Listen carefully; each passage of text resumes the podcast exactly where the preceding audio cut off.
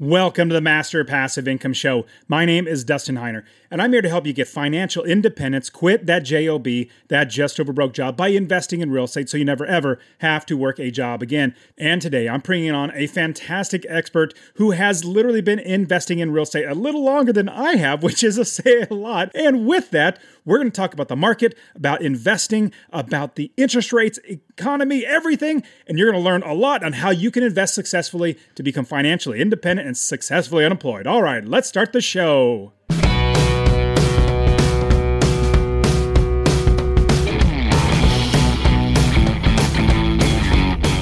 Welcome to the Master Passive Income Podcast, where we talk about investing in real estate with a special focus on making enough money so you can quit your job and live the dream life. And now, here is your host, Dustin Heiner. What's going on? Super blessed, as always, to have you here on the show with me. Now, I'm breaking away from our family. This is Sunday afternoon, Sunday evening. So, my family, what we've been doing is we've been doing Sunday afternoon game nights where we get lunch and pizza and buffalo wings, and then we play games. Well, we've been playing forever the game Risk. You guys have probably played it once in your life, maybe played it once in your life. Usually you don't play it much after that because it goes for hours, like literally hours and hours and hours.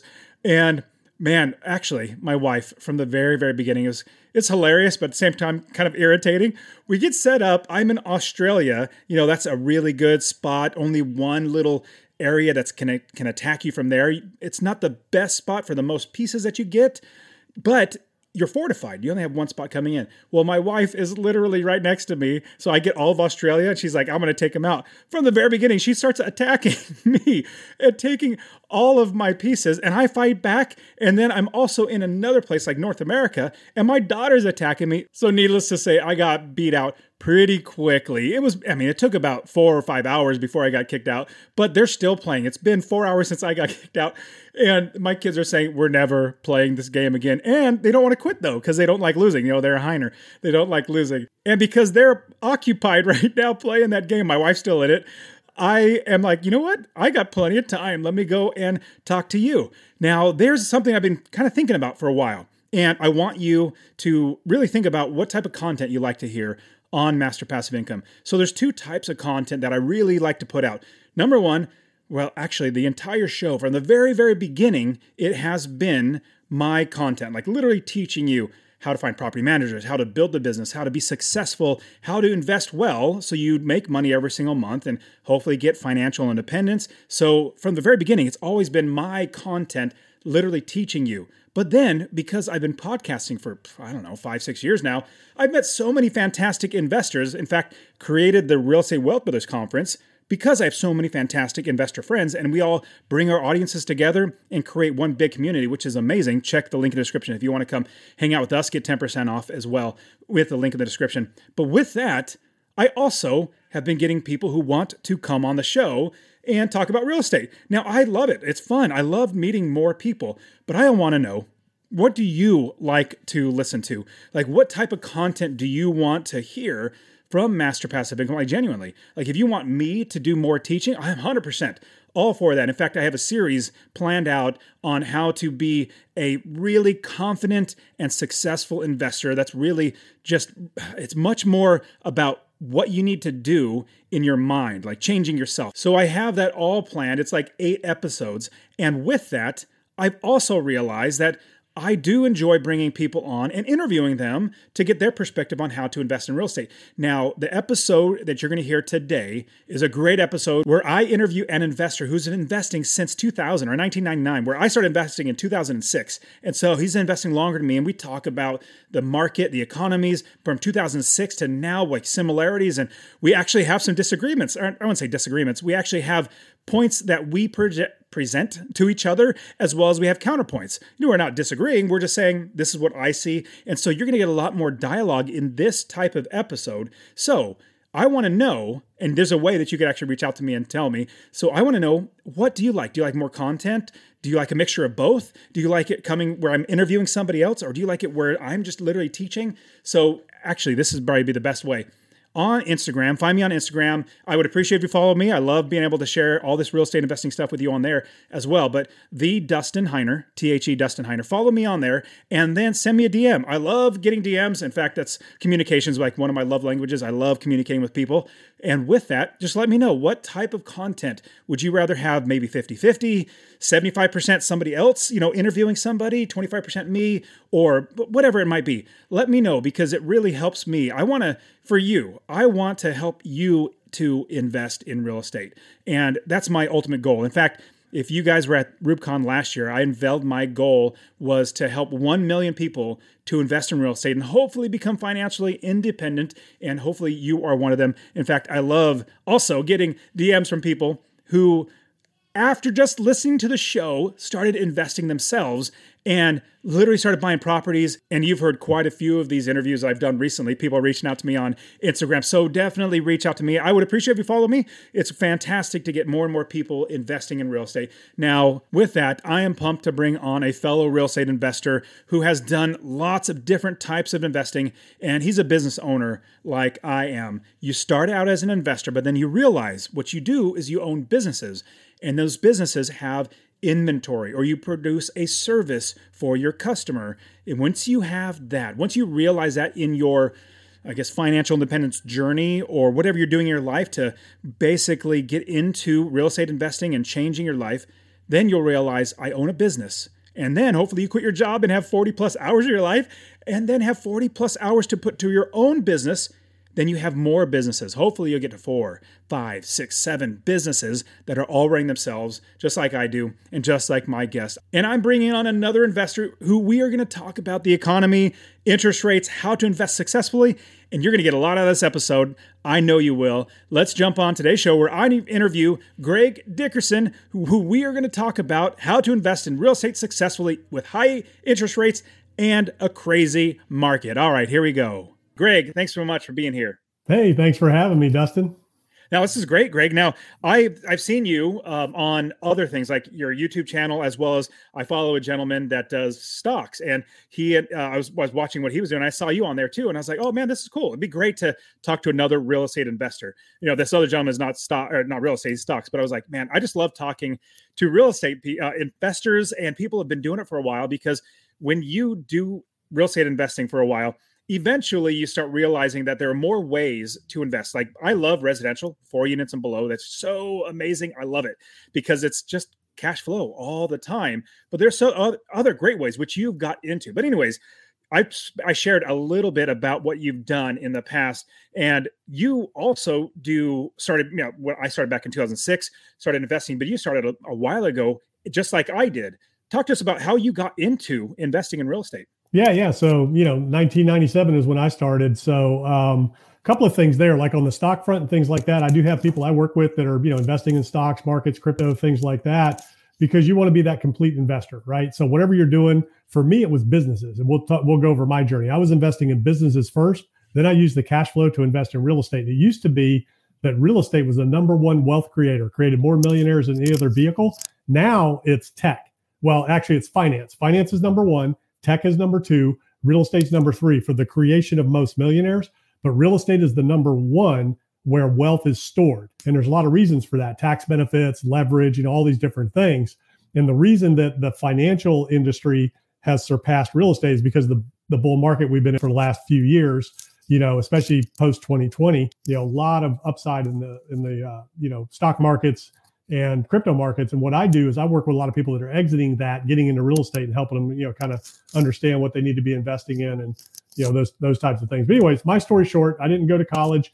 Uh, I joined the Navy right out of high school, 1985 to 89. I did retail in the Navy. And um, after I got out of the Navy, I did restaurants and construction. The only two things I ever did. I started like, you know, hauling lumber on job sites and I was, you know, bussing tables and washing dishes in restaurants. And I ended up working my way into management, became a regional manager. And I always had a little construction business on the side. I started by this uh, working for this one guy that was doing an addition on a restaurant. And I went uh, and started cleaning up, you know, uh, behind him on the job site. He's noticed I was a hard worker, said, Hey man, I'll pay you to come clean up behind me. And I was like, okay. So that's how I started learning construction while I was working in restaurants. You know, fast forward to 1997, I moved to the Outer Banks of North Carolina and uh, I was going to open a restaurant. I worked in the restaurant industry down there for one season and decided I did not like very short season, couldn't get any help. Uh, you know, people. It was it was a difficult time. There just weren't any employees down there, um, kind of like it is now. So, um, you know, I had bought a house and I was trying to get some work done on that house, and nobody would call me back. I was trying to do an addition, get some landscaping done. It didn't matter what it was. Nobody would return your phone call. This is 1997. So I start talking to my neighbors. I'm like, what sounds like today? It's the same thing yeah. happening right now. I'm like, what what is up with people? Why won't anybody return your phone call? They're like, it's so busy that people just literally they do a job, they go home, answer the phone, they go to the next job. Where there's a problem, there's an opportunity. So I said, you know what? I got some skills. I don't want to do this front thing. Why don't I start a little handyman company, remodeling company, and do little projects like I'm trying to get done? like people are trying to get done that nobody will do. So I went and uh, came up with a name, Outer Banks Construction. I went and registered at the county. Nobody had that name. Made it sound like I'd been there forever. Then I started putting yard signs and newspaper ads all over the place. Started knocking on doors, talking to all my friends that had businesses, saying, "Hey, you know, Greg Dickerson, Outer Banks Construction. I'll do. I'll do anything. What do you need done? You know, I'll put a, I'll change a screen, change a light bulb, build a deck. What do you need done?" So I started in 1997. First year, I did 250,000 in sales. Seven years later, uh, I was one of the largest builder developers in the area. We're doing $30 million a year in building. Um, I exited that company, uh, reinvested all that money into other real estate development deals, scaled from there. I started 12 other companies along the way during that time period from 97 uh, to 2004, 2005 when I exited that company. Exited, but my whole thing was I read Rich Dad Poor Dad. And what I got out of that book, um, you know, a lot of people read Rich Dad Poor Dad and they get real estate out of that book, right? They want to be like Robert Kiyosaki and Kim and they want to invest in real estate what I got out of the book was Rich Dad. I wanted to be Rich Dad. He was the guy that had all the businesses. He's the guy that everybody came to with deals and opportunities. He was the guy that was mentoring everybody. I was like, that's who I want to be. So that's what I did. I went out and started building and buying companies and reinvesting those profits into other assets and was mentoring and coaching people, helping other people grow companies with me as partners, as sometimes as an investor, as an owner. Uh, you know, I didn't run any one of the businesses. I kind of ran them all through other people. And, uh, and then I reinvested all the profits in real estate and just kind of scaled from there. Started with one little lot flip. Then I started building spec houses. I started buying and renovating. I started building commercial buildings. I started doing land development like subdivisions, you know, neighborhoods. Then I started doing, you know, did some multifamily, did some storage, industrial, just, you know, I was in a very small, limited geographic region. So I did a lot of different types of things from business and, you know, really and stuff like that because I didn't want to travel. I wanted to be there for my kids. During that period, when I was doing all of those things, building all those companies, growing and selling my company, I was at every event that they had at school, never missed anything. I was home every night for dinner and I was home, you know, every weekend. We took, you know, four weeks a year vacation. So, you know, a lot of people that this hustle culture that we're in now that think you have to go, go, go 24 hours a day and all that. When I started my entrepreneurial journey, that's when I was able to own my time and you know set my own agenda set my own rules and be there for my kids and my family. You know so that's that's my journey. That's me in a nutshell that's awesome. Hey so i didn't want to cut you off because i wanted to hear everything you're saying. So i think your microphone is hitting your zipper. So it's it's making a lot of noise in the background. So just kind of keep keep an eye on that. But um love it love it. And what i've found is that for me personally even though i'm an investor i invest in real estate what i really am is i'm a business owner. I mean that's really what it comes down to being a business owner, you actively have inventory, like properties being your inventory.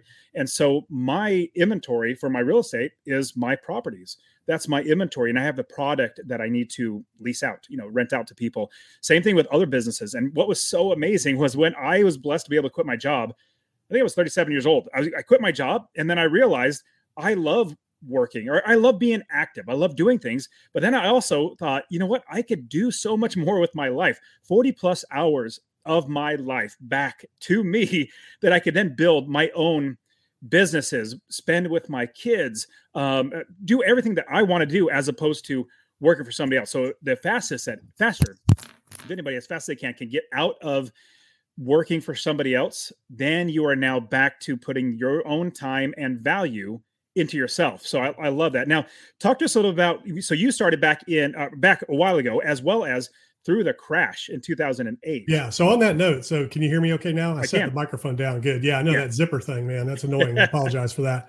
So on that note of, you know, working for somebody else. So there are some jobs that are like a business. So what I always tell everybody is, you know, have your own business, your own investment so that you can, you know, compound that and reinvest. But for some people that earn a lot of money, two, three, five hundred thousand million, $10 million a year, there's a lot of people out there that have salaries like that. And I want to pause for a quick second and share that honestly, I really want you to invest in real estate. Now, my new goal is to help 1 million people invest in real estate. So, two things I would ask from you. Number one, if you get anything out of this episode, please share it with somebody else. Just say, hey, you know, check out Dustin and Master Passive Income. He really wants to help a million people to invest in real estate. That's number one. Number two, I want to get you to invest in real estate.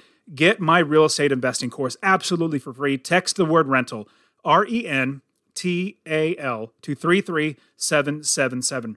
Rental to 33777. I'll literally give you my course, show you how to find an area of the country to invest, how to build the business first. You know, I always talk about that, and how to find the right properties, how to make sure you're getting experts do the work for you, and scale the business to where you're making $250 or more in passive income. Scale it to quit your job. I'll literally get to you, or go to masterpassiveincome.com forward slash free course. Obviously, it'll be in the description, but I really, really want you to invest in real estate because the more that actual, normal, everyday people own real estate that are good landlords, the better everybody's life gets. Think of it as a business. That is your business.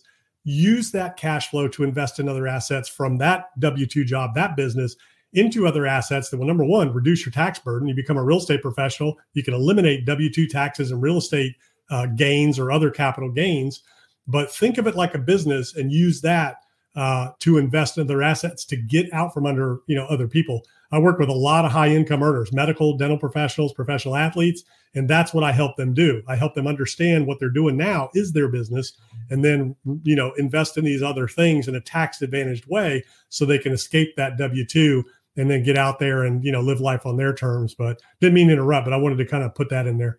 Oh, absolutely. And when somebody is when they're making money, they have taxable income that they need to hopefully get rid of, meaning, meaning taxes. They don't want to have that taxes. But the great thing about real estate that I love is the more that you see that you're going to be taxed. I'll give you an example. Recently, I called up my accountant. I said, "Hey, how much am I going to be paying in taxes this next year? You know, next tax season?"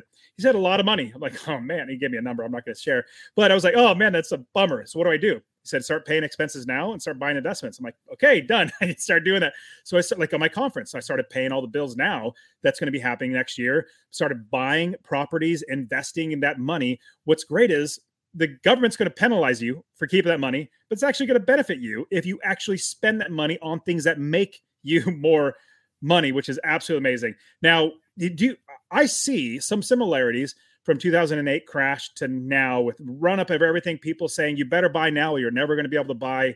Do you see anything similarities by from 2006 and 7 and 8 with that run up and then the crash to now or do you think that hey, we're just going to keep going? Like what are your thoughts about this market now?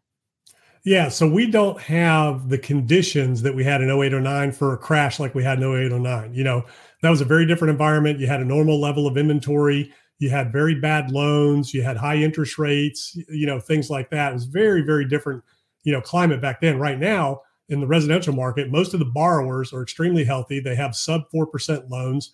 40% of the houses are owned free and clear in the in the residential market. Um, and you know, there's no inventory out there, right? I mean, we're a million units short in terms of housing inventory of what you would normally see in a healthy, you know, housing market. So the residential well, hold, market. Hold on, hold on to that thought. So I, I hear that from realtors all the time that the inventory is low. Well, realtors love telling you about the inventory. That honestly, in my opinion, that doesn't matter. What dem- what matters is demand. There's no demand for it. Interest rates are so high now. I know Fed said they're going to be much more dovish, where they're actually going to be backing off on the interest rates, but there's no demand because they cannot. I'll give you an example: Phoenix, Arizona. Well, before yeah, yeah. So let's before you get into that, yeah. let's let's qualify. So real estate's hyper local. So there's like La Jolla, California. I just saw a house out there that I'm watching. That you know, one of my guys is flipping houses. There's a three and a half, four million dollar house went under contract with multiple offers in days. You know, sold in days, multiple offers over asking price. My market where I live, you know, there's no inventory. So when the houses hit the market, there's multiple offers. They're selling in days.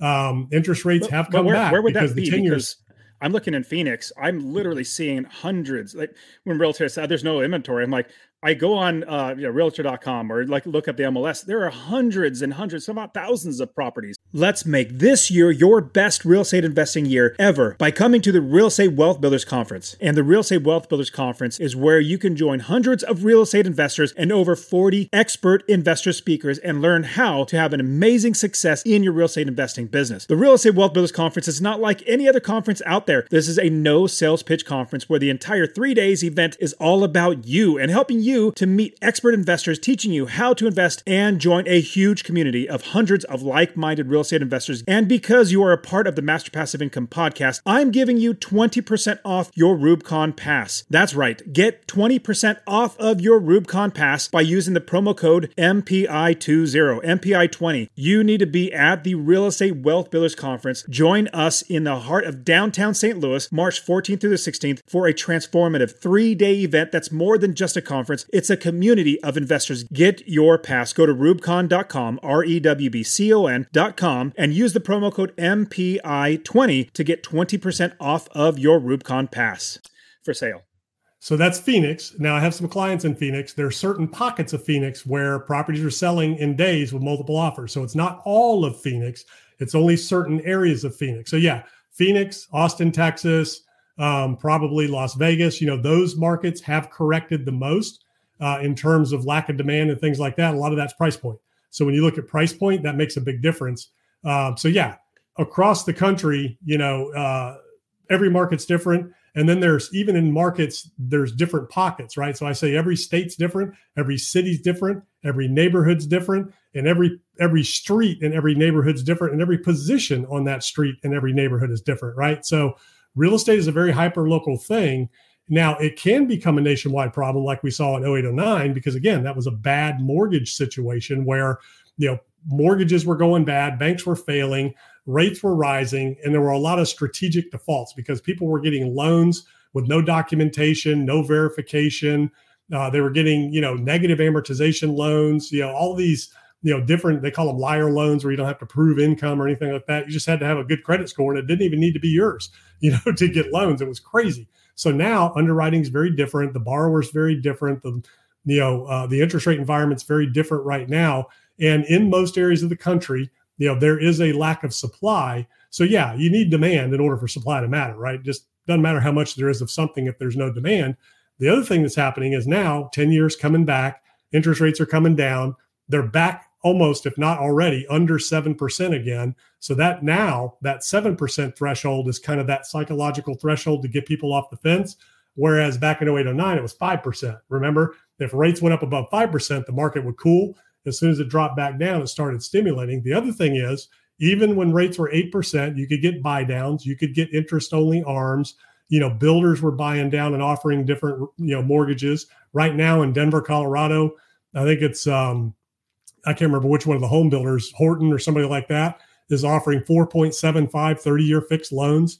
Uh, there's also mortgage products now to where you can go in at a higher rate, but you can adjust that that long term 30 year fixed rate down if rates drop. So you know, there's a lot of mitigation of interest rates out there. Of course, it's seasonal right those, now too. Those mitigations of interest rates, I've seen it where, in fact, I was talking to one build to rent um, builder, and they literally have to charge like I don't know, 10% on top of what the actual market value is because they have to pay down the rate. They're like, oh, we'll get you a four and a half percent, but I'm paying for it up front. But I completely understand. I, I, know what you're what you're saying. I think it's it's it's never the wrong time to buy in real estate. There's wrong deals, the wrong properties that that might make you go bankrupt. Uh, but it's always going to be the right time. Now, how do we utilize the let's say we have low inventory and we have a high interest rate. How do we utilize that for us to as investors to buy and make sure we're making money in real estate?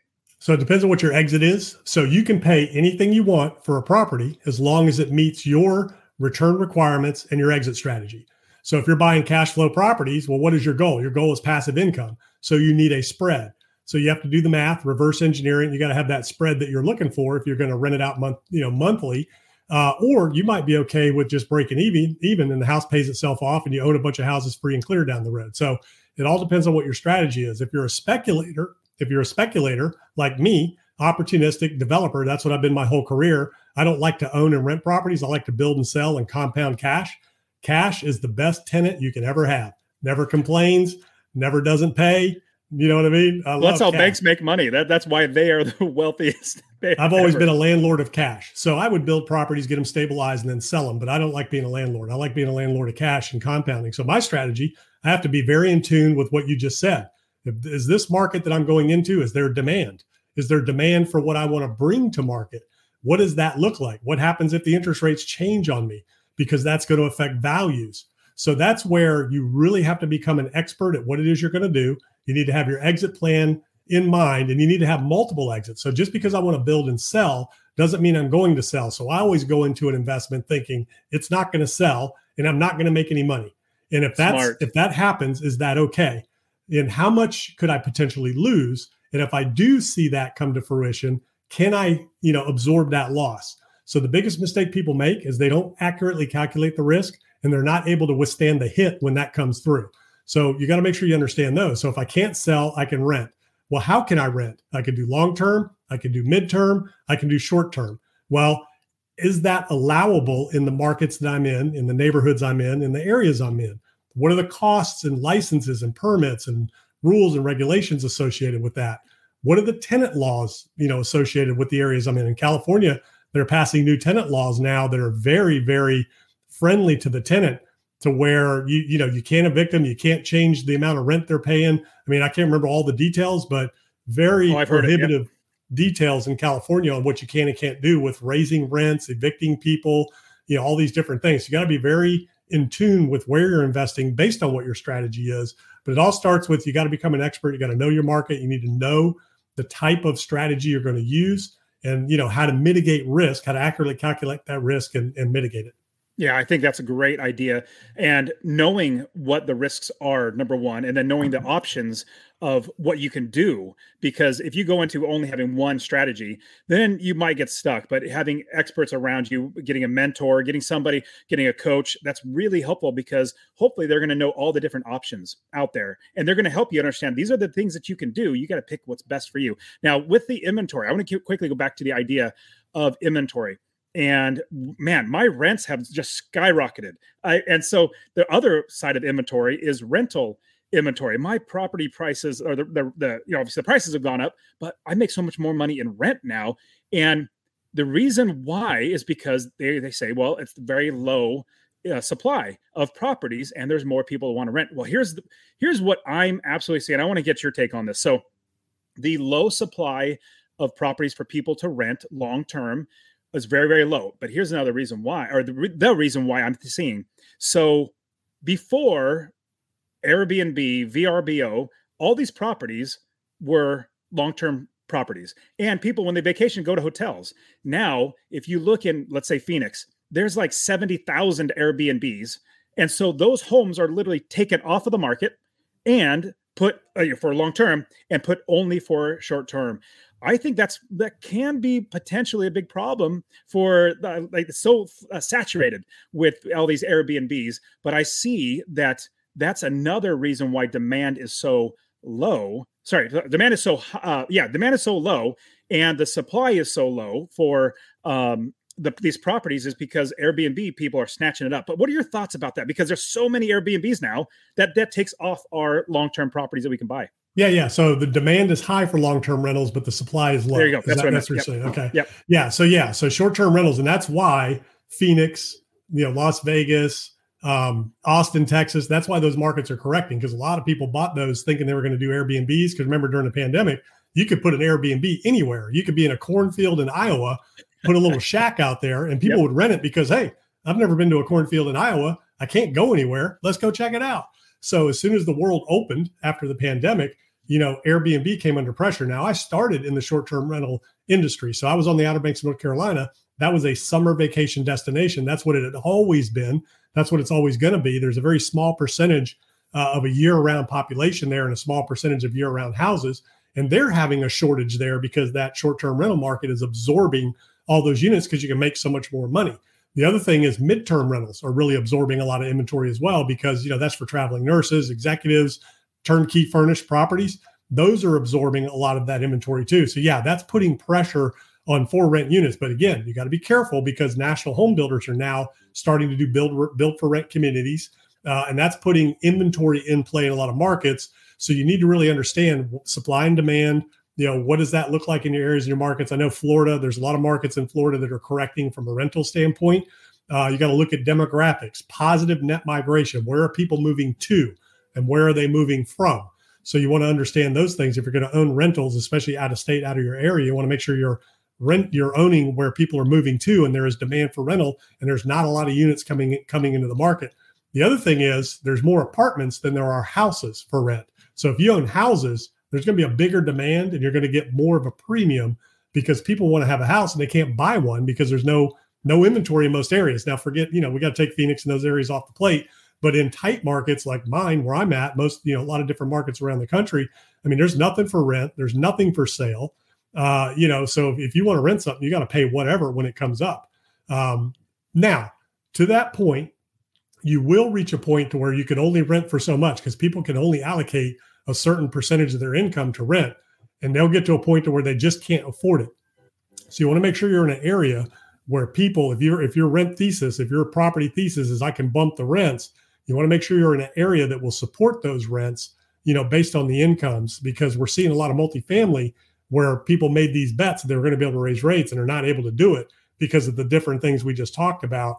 Uh, new development coming into the pipeline, new apartments coming in the pipeline, renting for cheaper than your value add deal, 1970 vintage, you know, value add that you thought you were going to be able to get more than a new construction you know that's just not happening right now in some markets no i totally get it now let's switch gears a little bit because I know you do commercial properties as well. I think commercial is fantastic. You know, multifamily um, apartment complexes. So there is one, I guess, uh, you know, thought about that I have about multifamily that I I hesitate in doing very much of it because the biggest reason why is when you invest in a multifamily, you know, it's they call it syndication, where they basically salesmen go out and try to get people to get money to put um, into a specific deal, and that's their job. Is they're they're selling the deal and trying to get money to um, uh, to take down the property. Let's say it's a ten million dollar property. Well, you need to have twenty percent of that in order to get financing. But here's my dilemma, and you help me because you probably have a way like to explain how this is works out better. Um, so what I'm not a big fan of is exiting in three to five years. It's it's you know, historically about seven years, but recently because it's been such a high turnover, um, eventually this is what it works out because you're gonna all the time they want to exit. Like we want to exit, we want to exit, and so what happens is, let's say you bu- build one apartment complex, then a few years later, the syndicator says, "Oh, I want to buy that property." And then we're going to pay more because it's worth more. And then we're going to exit in three years. Then the next three years later, five years later, another syndicator comes on top and they pay more and they next syndicator after that three years later comes and pays more. Eventually you get to the very top and you're at the very end. You, you, there's you know, there's no more money that you can it's it's the very top of the market. And then you're kind of stuck with something. It, it, does that sound completely off? But it just seems like you just have to keep finding somebody else to sell it to. Yeah, so that's a tipping point that we reached, you know, at the end of last year, beginning of this year, primarily because of interest rates. So what happened was those values only kept going up obviously because people were boosting rents like you're doing, raising the rents, and it's all based off your net operating income, but rates were coming down. So as rates come down, cap rates come down, values go up. So, you know, in the multifamily syndication game, largely is a fee based business. So they're making acquisition Sorry, it's a, fees. It's a, a, fee? Fee based business. Yeah, you're a money manager. So you're raising capital from investors. Yep to do the bigger deals and you're getting an you know an acquisition fee you're getting a disposition fee. So the way a syndicator makes money is on the acquisition on the disposition and then the delta you know the water flow after the investors have been paid back there's a profit delta on the back end that they split with their investors. So they have to exit. That's the only way a syndicator makes their money other than their fees. So you know a lot of syndicators are motivated by that. They just want to do deals because they get fees. Now what happened is a lot of them, you know, got short-term interest-only loans. They were betting that interest rates were going to come down. Uh, interest rates went the exact opposite way. Uh, a lot of people think they're going to come down now in the next, you know, three to six months. We've been hearing that for a while. They may or may not. The 10 years down right now. Some people say it'll spike again. Some people say it'll come down. You know, nobody knows for sure. So you can never bank and bet and make your business plan based on an interest rate policy because you just don't know what that's going to look like. Um, but you can, you know, determine what your rents might possibly be if you look at the area, you know your market, and you can understand that. So, you know, that's why they want to exit those properties and do that. But yeah, it's a constant churn. You got to find somebody that's going to buy either at a higher price than you, or maybe it's institutional money that's looking for a bond play. They don't care. The problem with that is you can get 5% risk free right now in treasuries um, and in some banks versus buying a five or a six cap with risk. So you need a delta. So in order for that to make sense for an institutional investor, I need to get a six or seven cap, you know, maybe even an eight cap because there's risk associated with real estate versus treasuries and other things. And that put a lot of pressure on the market. So we're seeing a lot of syndicated multifamily deals, big ones, you know, that are going back to the banks that, that are being sold for pennies on the dollar. You've seen a lot of the same thing with office properties you know, office is taking a big hit, 75% discounts on some of those. Oh my goodness. I mean, yeah. with COVID, that proving that you don't have to be going to an office for your job. I mean, that if there's anything that COVID proved, it was that people can work. And it also home. proved what are the good assets that didn't shut yes. down. Well, you know, housing, people needed a roof over their head. A lot of people thought people would stop paying rent in the pandemic. At I scale, didn't have anybody have any issues. Like all my little properties. Bit. 10% yeah. here or there, you know. It, it, I was like worried because it was all over the news. Like it's gonna happen. You're not gonna get. I was no, like, people didn't want to lose their homes because of the pandemic. They didn't want to have to yes. be forced to try to get out there and move, and they're working from home, so they, you know, they needed that more than ever. So housing did well. You got to buy groceries. Grocery anchored centers did well. Um, you know, medical and dental. Some dental clinics shut down, but medical, you got to you got to have medical care and healthcare. Surgical centers, you know, they stayed open and operated. You know, things like that. You have to have gas. You can own gas stations and lease the property to an operator. You don't have to run it. People need gas still until EVs take over the you know, that uh, sector. Um, you know, storage did well. Believe it or not, no matter what, people don't let go of their stuff; they store no, it. Uh, so that that always does well. And uh, you know, beyond that, um, you know, some restaurants were able to you know do okay, but you know, most of them stopped paying rent. You know, retail well, took a beating, restaurants took a beating. So we saw pandemic proof, economic Armageddon proof real estate. So now you know what you should be investing in. Where do you see the economy and the market going? Let's say you know not five years out but like in the next three years. I mean j- just give me a, from your history from your experience um, do you see it continue to rise? Because we know there should be corrections in every market but we haven't had a correction since 2008 maybe 2020 they kind of call that but it was like self-inflicted where people had to lock down. But what are your thoughts on the next two to three years yeah, the interesting thing is, you know, since 2008, we had all that Fed liquidity, you know, quantitative easing, zero interest rate policy. Printing we never money. saw inflation. So as long as the Fed can juice the economy, lower rates, and you don't have negative inflationary consequences, you're good to go and you're off to the races. So uh, we didn't have any issues at all till the pandemic because that was a supply side inflation driven. You know, the inflation was driven by the lack of supply, not demand not because of you know all the wealth that was created. It was because there was no goods to buy, you know, and limited services. So where we're at now is that you know the labor market is still very strong. Consumers are still spending. The economy is still humming along pretty good. I what I can't go out past Q1 because we do know that there's been a lot of forbearance from the pandemic. There's been a lot of different things, you know, pushed forward from the pandemic. Consumers were loaded up with a lot of money. A lot of people made money in the markets and crypto, you know, things like that. So there's a lot of liquidity sloshing around out there that the bills don't come due for until Q1 2024. So once we get into the first quarter of next year of 2024, we're going to get a better understanding of where the consumer really stands, where the economy really stands, where the labor market really stands. You know, we're seeing some layoffs here and there, but there's still more jobs than there are people willing to take them. People are still having to pay more money to get workers in a lot of segments. We still can't hire enough in construction to keep up with demand there. That's going to keep pressure on you know new houses, uh, on you know commercial construction and things like that. Those prices haven't come down much. Um, so right now things are looking good, looking robust. The Fed has paused their rate hike campaign and said that they're going to cut rates, you know, at least three times next year. Um, so they right now are saying job done. We got inflation coming down. We're going to continue to work to get towards that 2% target.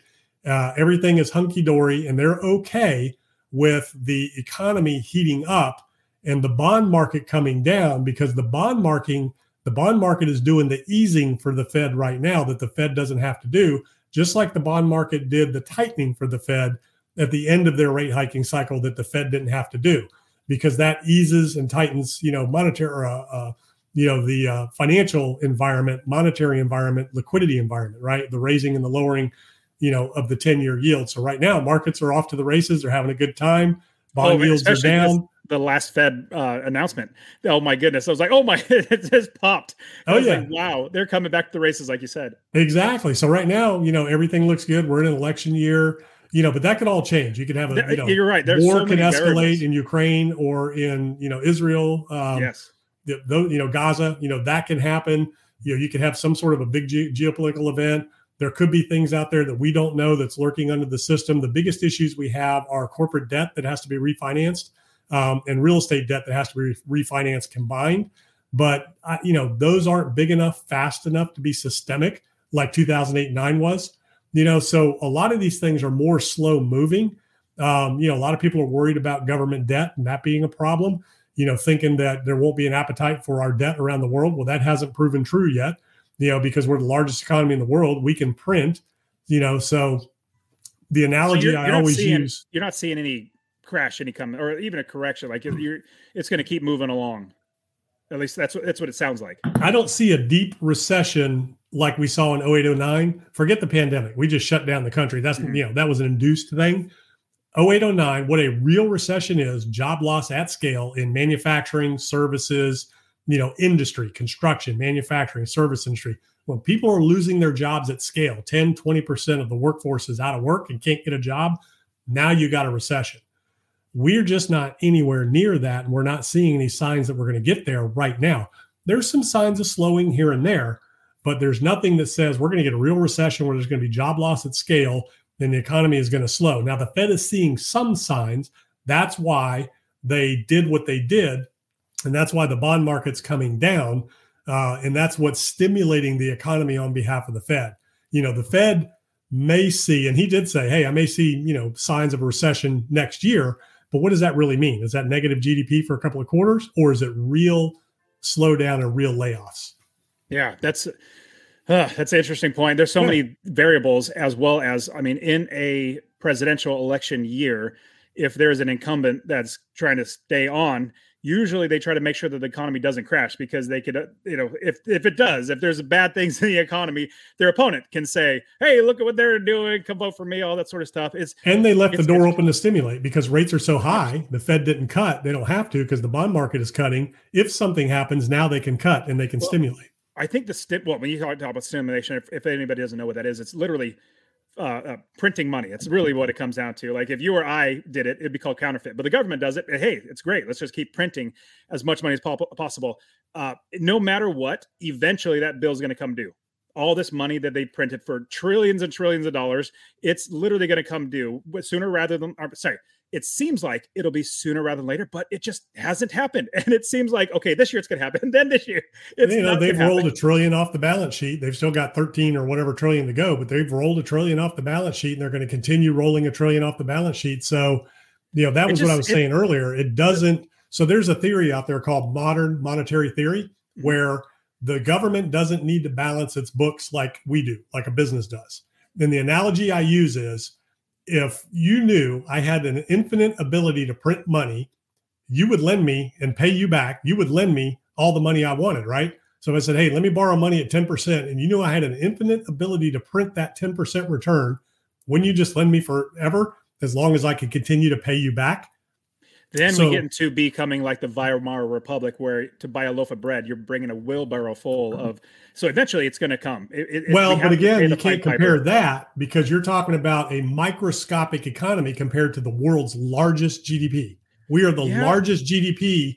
If you look at Myanmar, you know these other hyperinflation, we're a hundred times, a thousand times their economies. But you got so, China so and. Russia trying to get rid of the dollar which is not looking good for us. I mean, they're already in the process, literally, literally doing it right now. So there's so, so that's many, not that's not accurate either. So that started back in the 1990s. Okay, Brexit or BRICS. That all that conversation started in the 1990s. That sounds easy, but they can't do that. They would destroy their own economies trying to get rid of the dollar because what were what are they going to use instead? If they don't use the dollar, because goods and services, the world economy trades on the dollar. So the number one, they need to figure out, okay, what's going to be the reserve currency? Who's going to maintain that reserve currency? How is it going to be backed? Who's going to monitor and maintain what it's backed with? And whose GDP is large enough in order to do all that? And who is a free democracy that you can trust in order to be able to do all that? So what's happening is the Brexit or the BRICS countries, they're actually going the other way. India pulled out. You know, they actually tabled that whole, you know, um, new reserve currency, whatever they were going to do conversation. So that's actually been tabled because if they were to do that, they would just bankrupt their countries instantly because if they get off the dollar, then everybody who has dollars in their country, it's all of a sudden worthless now, right? And then they still have to trade around the world. And even if you get off the dollar, well, all of the goods and services you're trading are still going to be based on the dollar because nobody can agree on what is the reserve currency going to be and who's going to maintain it, manage it, back it, and take, you know, custody of those reserves that's backing that currency. So it's not as easy as it sounds. That's why they've been talking about it you know, since the early 90s. Now, oh, trust me, it doesn't sound easy at all. It sounds like it, it's a lot of work. Yeah. So, could it possibly happen someday? Sure. I mean, oh, it, it, will. I mean, it, history of the world, like literally, yeah. empires come and go. It, it will eventually happen. I'm not saying it's going to happen tomorrow or even like 10 years or 20 years from now, but it will. But the the thought that we can literally keep printing money it's like, well, eventually the money just isn't worth anything. That's really what it comes down to. What is worth things? Gold, silver, real estate, physical metal, you know, things that are actually tangible. That's absolutely worth chickens something. and cows. There you go. Absolutely. But we could actually live up. Man, great, great. We could keep going on this. This I love talking to you. This has been fantastic. But definitely, I want people to know how to find you, how to connect with you, and even check everything you're doing on YouTube and all that good stuff. Yeah, yeah. GregDickerson.com. That's where all my stuff is, all my YouTube uh, social media handles. Um, yeah, go check it out. GregDickerson.com. This is fantastic, Greg. Well, I really appreciate coming on the show, giving insights. I, I love talking to people who have been investing for more than I don't know, two or three years. Because a lot of people like now nowadays they're like experts and they've only been investing for two or three years. Not saying anything bad about them, but it's it's like you need a lot more breadth of experience to really be able to understand like really where we're going, what's going on, and what has worked and what hasn't worked. So I really appreciate you coming on, Greg. Yeah, it's business cycles, peaks and valleys. So totally. you need to understand where you are in the business cycle. I've been this is my third business cycle now. Going back, I bought my first property, my house in 1990. So that we were going, you know, coming off of a peak down into the bottom of that business cycle, late 80s, early 90s, then it started upwards again, 2008 and 9 down. So here's the thing about, you know, what you just said. So when I started my career, basically 1997 till 2008 9, all I knew was up only. Everything goes up, property's only going to be worth more, ain't nothing going to change because they ain't making no more of it. We all found out that's not true. Markets, oh, yeah. economies, they don't like you just said with the dollar, things don't always go up, you know, and always and forever we've been living in a very distorted reality over the last really since 2008 9 but more particularly since 2020 it's a very distorted reality of the markets of interest rate policy of liquidity you know of all of these different things i mean this is a new paradigm that we're in and a lot of the old rules don't apply what you need to understand is good times never last bad times never last there's peaks and valleys and there's business cycles the most important thing to know than anything else is the top. Where are you in the cycle? And get out, take profits, and be ready to take advantage when it dips. So understand that. Know the top and be able to, you know, position yourself to take advantage of the opportunities when that business cycle rolls over. So uh, that's, that's, what I'll leave point. everybody with. No, I, I love it. I, I remember, um, I can't remember who it might have been Warren Buffett, but somebody said, you know, when people are buying, you need to be selling, you need to be sell- selling when people are buying. Like you just need to be opposite of them because the herd just will keep running towards it, and then eventually they'll fall off the cliff. But uh, and yeah. you want to exit when you want to on your terms, not when Absolutely. you have to on whatever terms. Absolutely, Greg. Great I really appreciate you coming on the show. Give us lots of great insights, man. Awesome. Thanks for having me. And that is it for today. Go ahead and get my free real estate investing course. Text the word rental to 33777. R E N T A L to 33777. You can also join my Real Estate Wealth Builders group coaching, get all my courses. All right, guys, we'll see you in the next show. See ya.